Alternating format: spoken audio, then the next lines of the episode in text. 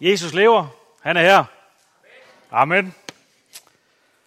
Og jeg ved, han elsker mig. Jeg elsker den linje i den sang, vi lige har sunget. Og jeg ved, du elsker mig. På tænk, vi kan få lov til at sige det. Og jeg ved, du elsker mig. Åh, oh, jeg bliver helt rørt hver gang. Jeg er også lidt en tudeprins, men... Uh... yes. I dag skal vi afslutte en serie, vi har haft her i kirken, hvor at, øh, vi har gennemgået Jakobs brev. Og øh, Jakobs brev, det handler jo meget om det her med tro og i særdeleshed gerninger. Um, nu kan jeg ikke lide den med. Jeg tror faktisk, i 2020-udgaven kalder man øh, Jakobs brev også som en overskrift, Øh, hvad hedder det, Øh, tro kræver gerninger, eller noget i den stil. Øh, det er et kort brev, men det er fyldt med en masse visdom. Rasmus, vores ungdomspræst, har øh, talt om ydmyghed og rig og fattig og flere forskellige andre ting, som Jakob han vender. Lars har talt om visdomsord, ambitioner og andre ting, der også blev talt om velsignet eller forbandet. Og da Lars han så skulle spørge mig, så valgte han så at tilbyde mig emne tålmodighed og bøn. Jeg hørte sådan lige umiddelbart kun lige tålmodighed og bøn. Om der ligger noget bag det, Lars, det ved jeg ikke, men hvis der gjorde, så skal du have tusind tak. Det er dejligt for mig at få lov at arbejde med det. Tålmodighed og bøn, det er jo nok umiddelbart to emner, der jo hver for sig kan have en hel serie, lige så lang som den, vi har været i gang med. Både tålmodighed og bøn er der en masse om i Bibelen. Og det er også to øh, væsentlige ting af det at være menneske. Og det er noget af det, jeg alligevel vende lidt tilbage til øh, i talen i dag. Så tænkte jeg, jeg kunne godt tænke mig, at det hed tålmodighed i bøn for eksempel. Det var jeg haft lettere ved at lave en prædiken over ting. Det var sådan lige dengang, jeg hørte det. Eller bøn i tålmodighed. Men det hedder altså tålmodighed og bøn, den udfordring, jeg har fået. Lars var også fri nok og sagde, at kan også, du kan også godt ændre det lidt. Men efter sådan, som jeg sådan har arbejdet med det, så giver det god mening. Så giver det god mening. Og jeg har i hvert fald fundet en sammenhæng mellem tålmodighed og bøn. Øhm, og den sammenhæng, det er noget, jeg vil dele med jer lidt senere i min prædiken.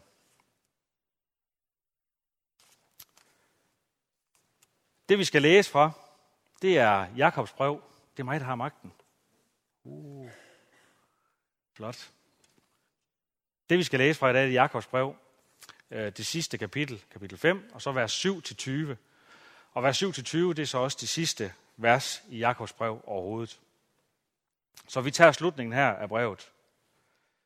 Øhm, Inden jeg læser, så lader jeg lige tillade mig at bede en ultrakort bøn. Der er blevet bedt en del, men jeg synes, det er vigtigt, at vi lige beder en ultrakort bøn, hvor vi beder, kære Gud, om at du vil åbne vores hjerter for dit ord. Lad det være dit ord, der kommer ind i vores hjerter. Uanset hvad for noget, der bliver sagt, så lad det være dit ord, vi tager imod. Åbn Helligånden op og sæt barrikader op, sådan så, at nogen ikke kan forpure, at vi kan høre dit ord. Lad det være dit ord, vi tager imod. I Jesu navn. Amen. Og så vil jeg læse dagens tekst. Så skal jeg lige have dem her eller i panden, så ved jeg, hvor de er. Kære kristne venner, vent tålmodigt på Herrens komme. Tænk på landmanden, der med forventning ser frem til den værdifulde høst fra sine marker. Han venter tålmodigt, mens regnen giver vækst både den tidlige og den sene regn. Sådan skal I også være tålmodige og holde ud, for Herren kommer snart. Lad være med at klage over hinanden, for at I ikke selv skal blive dømt. Den store dommer står allerede klar ved døren. Følg det eksempel på tålmodighed i lidelse, som de gamle profeter har givet jer. De var jo mennesker, der levede tæt på Gud og talte på hans vegne. Vi ved, at de, der holdt ud gennem lidelserne, blev velsignet af Gud. I har hørt om Jobs udholdenhed, og I ved, hvordan Gud velsignede ham til sidst, for han er en kærlig og barmhjertig Gud. Husk også på, kære venner, at I ikke må sværge, hverken ved himlen eller jorden, eller noget som helst andet. Hvis I mener ja, så sig ja. Og hvis I mener nej, så sig nej. Ellers vil Gud dømme jer. Hvis I lider ondt, skal I bede.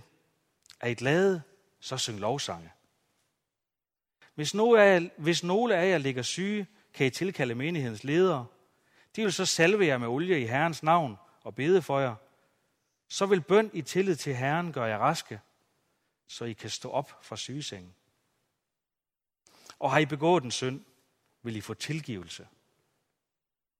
Bekend derfor jeres synder for hinanden og bed for hinanden, så I kan blive helbredt.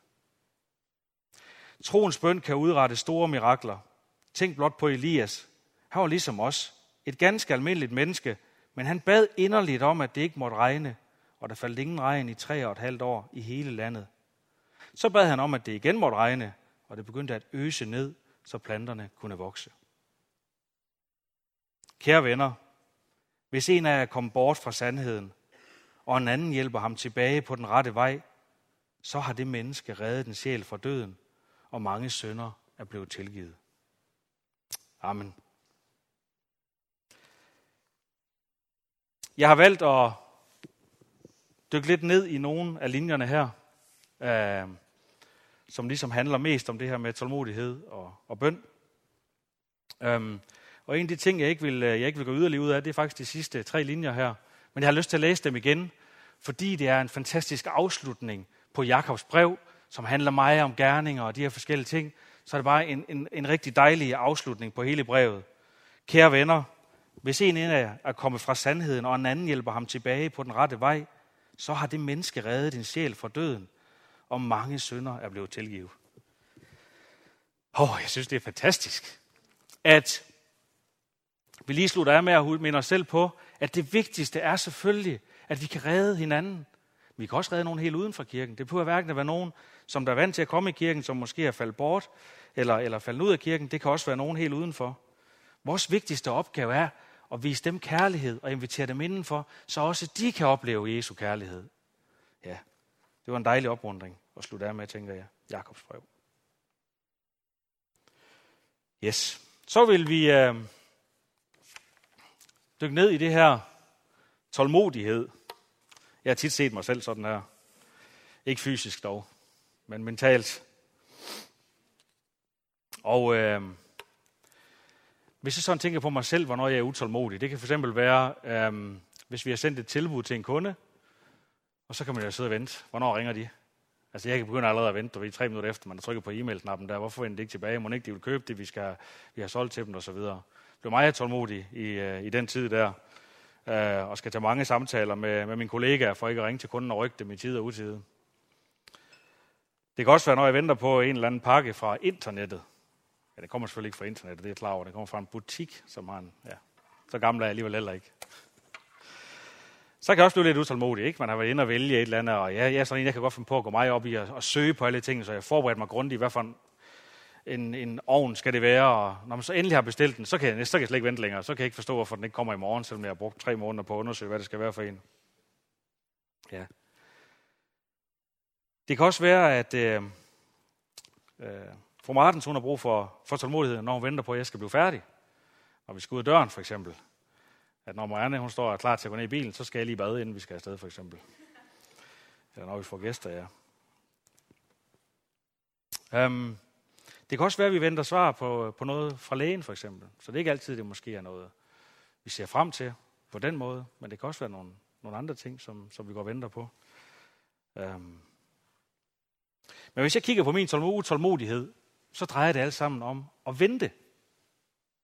Og det er også typisk noget, når det er ud af mine hænder. Det er ikke noget, jeg ligesom kan gøre mere ved det. Og øh, derfor har jeg også taget den der målskive med, I kan se heroppe. Skal jeg se, om jeg trykker på det rigtigt. Den her. Det skal ligesom symbolisere, hvis vi tager det grønne herinde, det er det, vi selv har direkte indflydelse på. Det vi selv kan gøre noget ved. Selv bestemme, hvad for en jakke jeg tager på. Inden, til, ah, ja, okay, inden for visse grænser kan jeg selv bestemme, hvad for en jakke jeg tager på i kirke. Og øh, det er de ting, vi selv har direkte indflydelse på. I den gule her, der kan man tale om, det er de ting, vi måske indirekte har indflydelse på, hvor vi kan påvirke andre mennesker i en eller anden retning, i vores retning. Det er sådan en, en skive, man godt kan bruge sådan lidt i, øh, i dagligdagen i forhold til samtale med medarbejdere. Hvor er vi henne i forhold til at fokusere på det, som vi rent faktisk kan gøre noget ved, eller påvirke, så ikke man bliver stresset over det, som man måske i virkeligheden slet ikke kan gøre noget ved. Det har man jo en tendens til. Og det er typisk noget, som ikke man kan gøre noget ved alligevel. Og det er alt det, der ligger ude i den røde herude. Det er jo det, som jeg alligevel ikke kan gøre noget ved, men som jeg bruger tid på. Hvis jeg sådan sidder og grænsker, og det er ikke sikkert, at det er det, er det hele, der er sådan, men, men jeg ikke kunne finde andet. Typisk, når jeg bliver utålmodig, så er det noget, der ligger ude i den røde cirkel. Det er noget, jeg alligevel ikke kan gøre noget ved. Jeg kan godt prøve at ringe til Post Danmark selvfølgelig og sige, at de skal køre direkte hen efter min pakke, og så komme direkte hen til mig med den måske. Men jeg tror ikke, det hjælper. Så det er ude af mine hænder. Så det er typisk noget, som, hvor man venter, men man faktisk heller ikke kan yde indflydelse. Det er i hvert fald det, der gør mig utålmodig. Jakob han har også et par konkrete eksempler øhm, på det her med at være tålmodig. Og øh, der læser jeg lige det stykke her igen, som jeg har valgt ud. Tænk på landmanden, der med forventning ser frem til den værdifulde høst fra sine marker. Han venter tålmodigt, mens regnen giver vækst, både den tidlige og den sene regn. Sådan skal I også være tålmodige og holde ud, for Herren kommer snart. Landmanden har jo gjort en masse ting her. Han har pløjet. Nu må I tilgive mig, hvis ikke jeg siger tingene i den rigtige rækkefølge. Jeg er bare sådan en, en bydreng. Men han har sikkert pløjet, og så har han sået noget, dækket det til igen. Øhm, måske har han gødet det. Men på et eller andet tidspunkt, så er landmanden jo overladt til naturens lune. Så er han overladt til, om der rent faktisk kommer regn. Om der kommer sol, når der er sådan ting, det begynder at komme op, når de får brug for det. Så derfor er det rigtig fint eksempel, synes jeg, som Jakob han bruger. Som tænker jeg også passer på de ting, som jeg ligesom er kommet frem til. Jamen, tålmodigheden har vi brug for, når det er noget, vi rent faktisk ikke kan gøre noget ved. Det er der, vi har brug for vores tålmodighed. Når vi derude, hvor vi kun kan vente, eller det er nogle ting, som ikke vi rent faktisk er herre over. Giver det mening? Lad os se på øh, et eksempel mere, som Jakob tager fat i. I har hørt om Jobs udholdenhed, og I ved, hvordan Gud velsignede ham til sidst, for han er en kærlig og barmhjertig Gud. Det her, det er vel den ultimative, tålmodige mand i Bibelen, måske. Det er i hvert fald en af dem, som bliver udsat for så mange ting. Der er så meget, der bliver taget fra ham.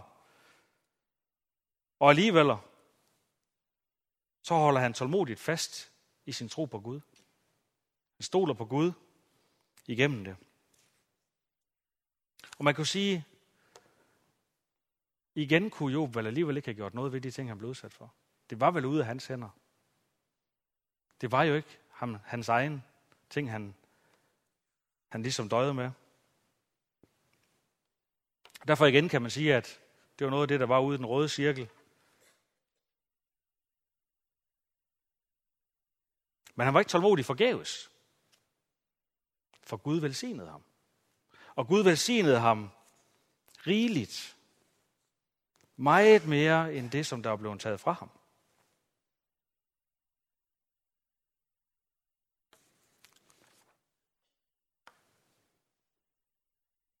Der er et lille stykke her mere, hvor, hvor ligesom at Jakob han understreger det her med velsignelserne i tålmodigheden. Jeg skriver til sidst her, vi ved, at de, der holdt ud gennem lidelserne, blev velsignet af Gud. Altså igen understreger Jakob her, som også gjorde med Job, at vi bliver velsignet. For enden af tålmodigheden er der en velsignelse. For enden af, vel, af tålmodigheden er der som regel en belønning.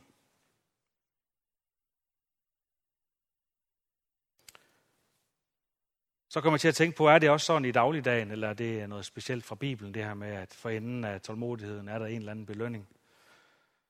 Og nu kommer jeg til at tilstå noget her, og det var, at jeg så bagedysten i går. Er jeg typen, der ser bagedysten, tænker jeg? Ja, det er jeg. Og hvis øh, det fik mig til at tænke på, at når nu de skal bage et brød for eksempel, så er der mange ting, de har indflydelse på, der ligger herinde i den grønne og i den gule, hvad for nogle ingredienser de bruger, hvordan de blander tingene sammen, og hvor lang tid de ældrer det osv. Men på et eller andet tidspunkt, så skal det her brød hæve. Og så kan de kun vente igen. Så er de overladt til den ting. Man kan kun være tålmodig. Hvis, de, hvis man vælger ikke at være tålmodig og putter brødet i ovnen før tid, så får man ikke et godt resultat. Men venter man den tid, der skal ventes, putter brødet ind, når det er hævet færdigt, så får man belønningen. Så mange gange så er det også sådan i det virkelige liv, at det kan svare sig at være tålmodig, for i enden der venter der en belønning. Det kan også være, at man skal have ordnet sit gulv derhjemme. Jamen så kunne man måske også, der skal godt gå noget tid imellem laklagene, forestiller jeg mig. Og hvis ikke man var tålmodig der og ikke ville vente på det, så var det heller ikke sikkert, at man fik lige så godt resultat, som hvis man er tålmodig og giver ting den tid, som ting de nu skal tage. Så tror jeg også, at det er i Guds plan. Guds ting, de tager også den tid, som de nu skal tage.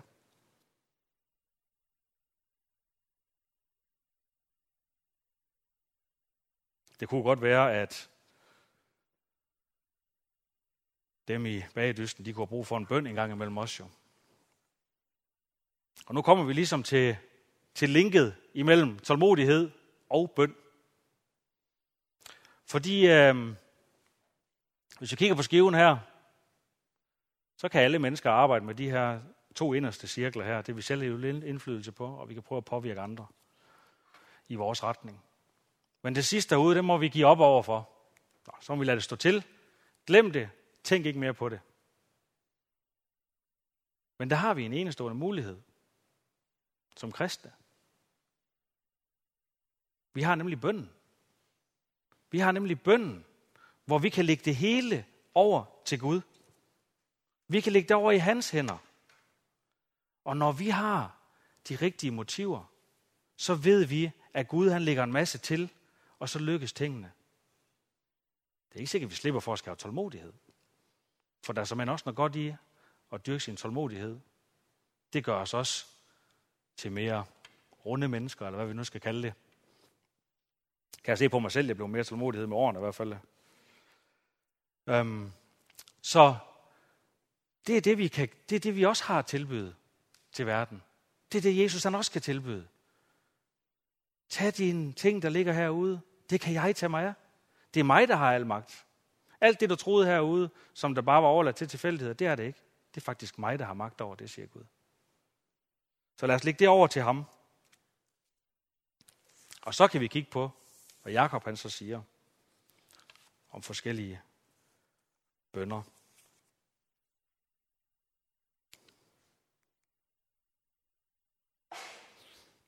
Der er sikkert forskellige ting, der ligesom trækker vores bøn, tænker jeg.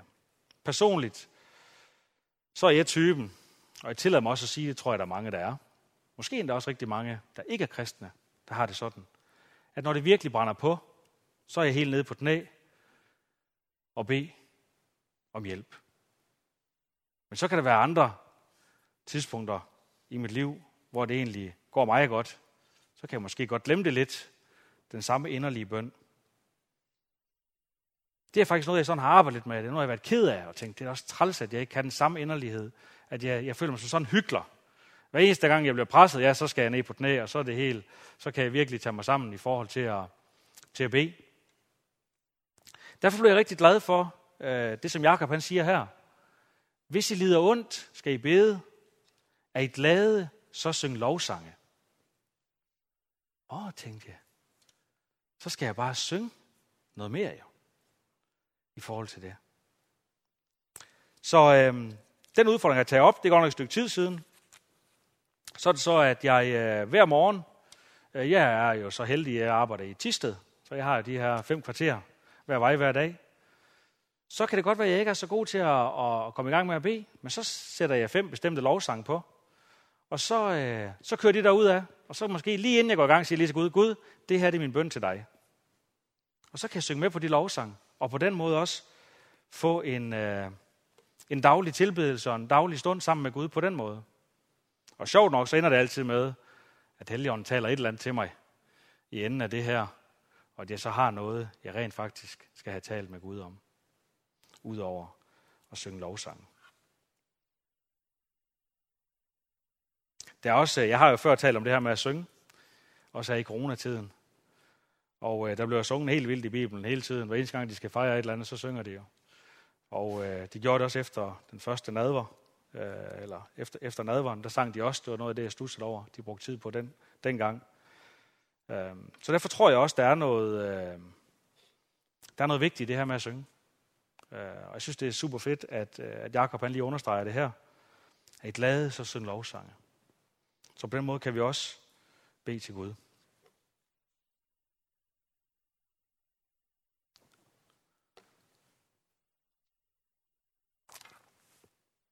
Det næste, Jakob han taler om, det er, når vi har nogle syge blandt os. Hvis nogen af jer ligger syge, kan I tilkalde menighedens ledere. De vil så salve jer med olie i Herrens navn og bede for jer. Så vil bøn i tillid til Herren gøre jer raske, så I kan stå op fra sygesengen.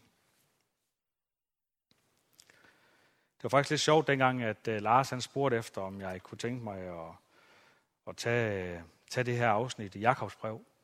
Øhm, der blev jeg også øh, spurgt efter, at jeg kunne også få lov at tage første søndag i advent.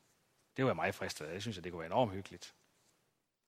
Men faktisk lige da Lars han spurgte mig efter det her, der var jeg faktisk lige præcis blevet udfordret af det her stykke i Bibelen dagen før af en anden person, som har sagt, der står det her.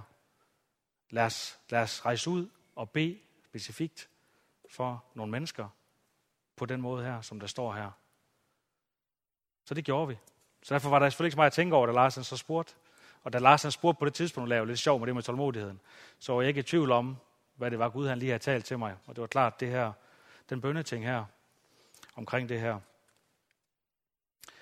Um, og der vil jeg bare sige, at det er jo svært.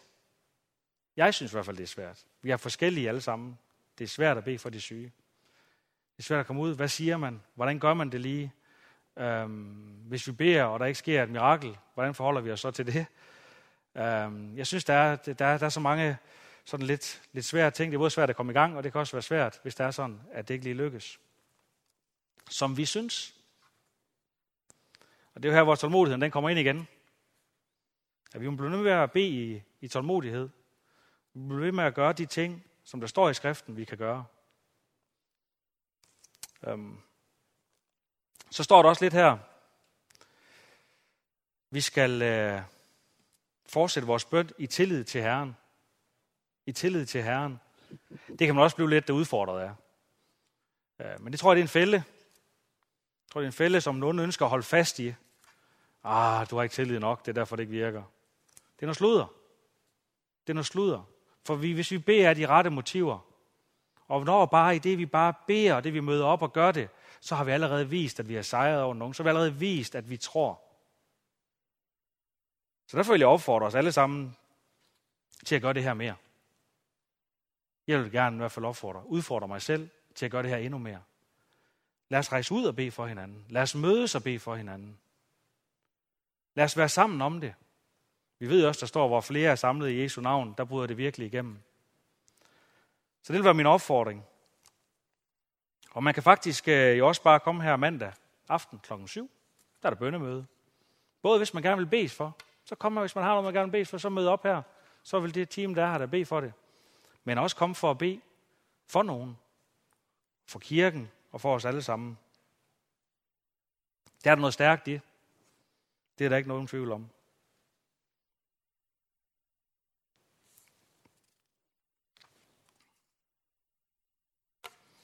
Den sidste ting, jeg lige vil fremhæve her omkring bøn Jakobs brev, det er det afsnit her.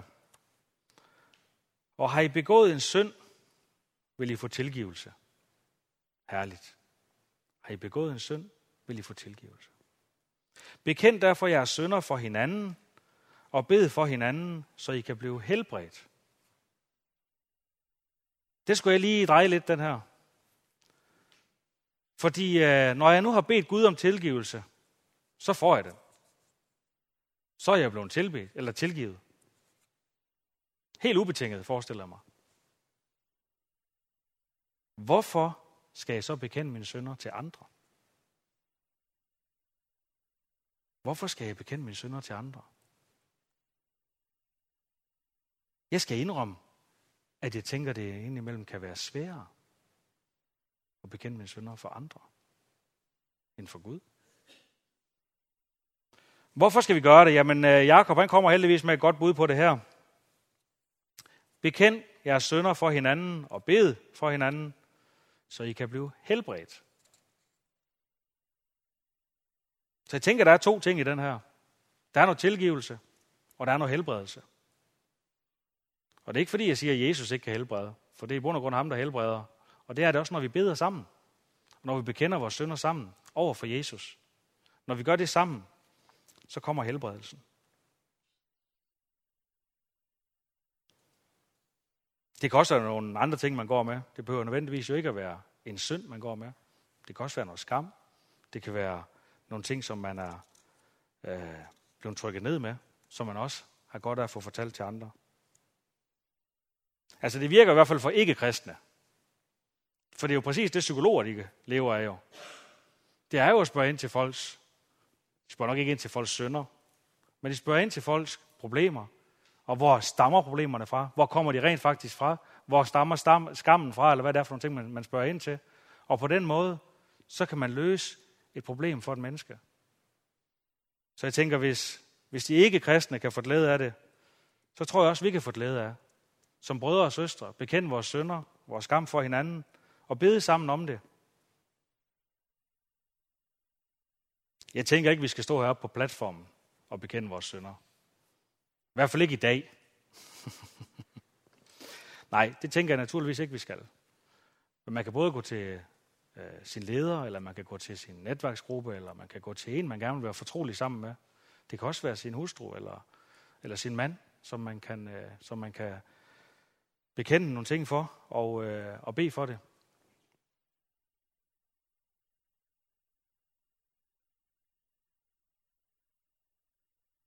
Jeg tror bare, det er vigtigt, at vi får også får det ud og får det talesat. Jeg tror, det er en måde at... Når man beder om tilgivelse, så bliver vi tilgivet. Jeg skal indrømme, at der er der flere ting, jeg må bede om tilgivelse for flere gange. Selvom jeg er blevet tilgivet for det til morgen, så kan det godt være, at jeg falder i igen i løbet af næste uge. Men noget, som jeg godt ved, jeg ikke skal. Der tror jeg faktisk fællesskabet og bekende til hinanden, at det kan være med til at fastholde os og være med til at helbrede os, så vi ikke får brug for at bede om tilgivelse for det hele tiden. Ja. Giver det mening? Det gør det for mig.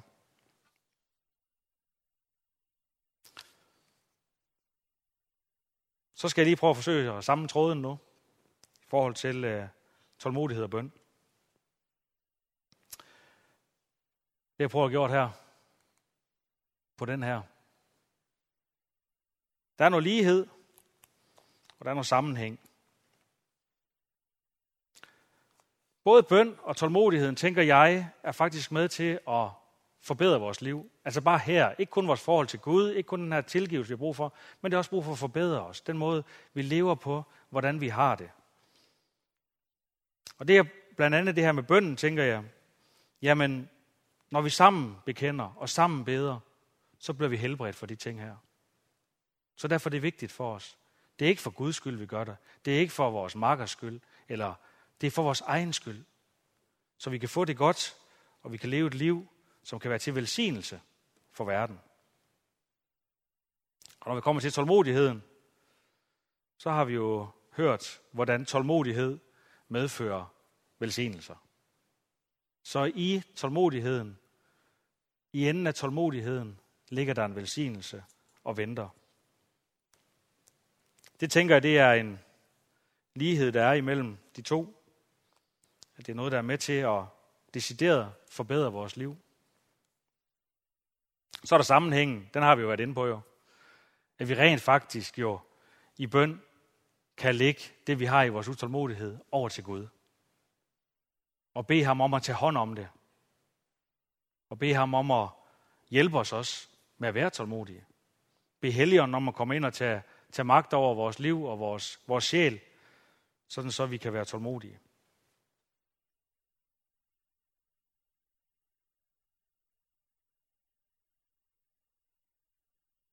Yes. Jeg vil gerne slutte af med at, at bede en bøn.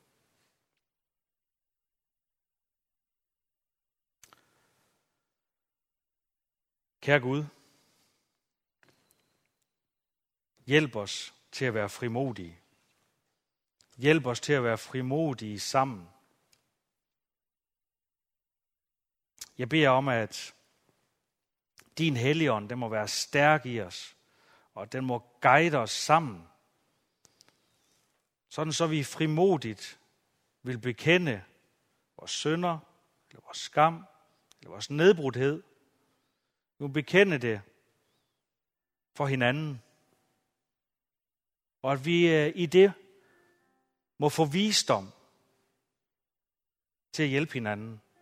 At vi må finde visdom i dit ord. Og din helligånd må være stærk der, hvor vi bekender for hinanden. Sådan så vi sammen kan opbygge hinanden.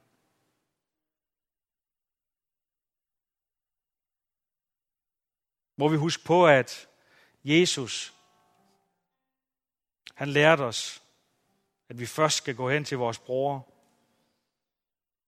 og få fred med ham, før vi kom til alderet og bad om tilgivelse der.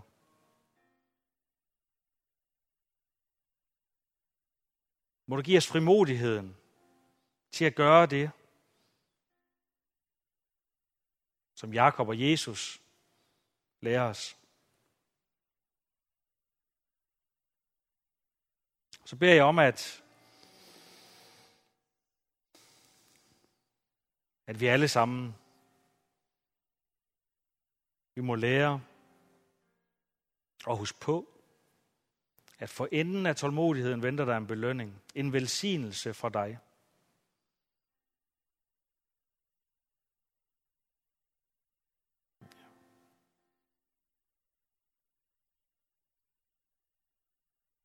Må det også være sådan så, at når vi lægger vores problemer ved dit kors, vores sønner, vi ved, du tager dem, Jesus, så kan vi kigge op og modtage Guds velsignelser. Så kan vi kigge op og modtage dine velsignelser ned over vores liv. Og må vores liv være en velsignelse. Vi ikke have velsignelse for vores egen skyld, men må det være for, at vi kan være en velsignelse i verden. Far, vi ønsker, at den kirke her skal være en velsignelse for verden. Vi ønsker, at vi hver især kan være en velsignelse for verden. Og vejen derhen kan både være helbredelse og tilgivelse. Og tak fordi, at du giver begge dele.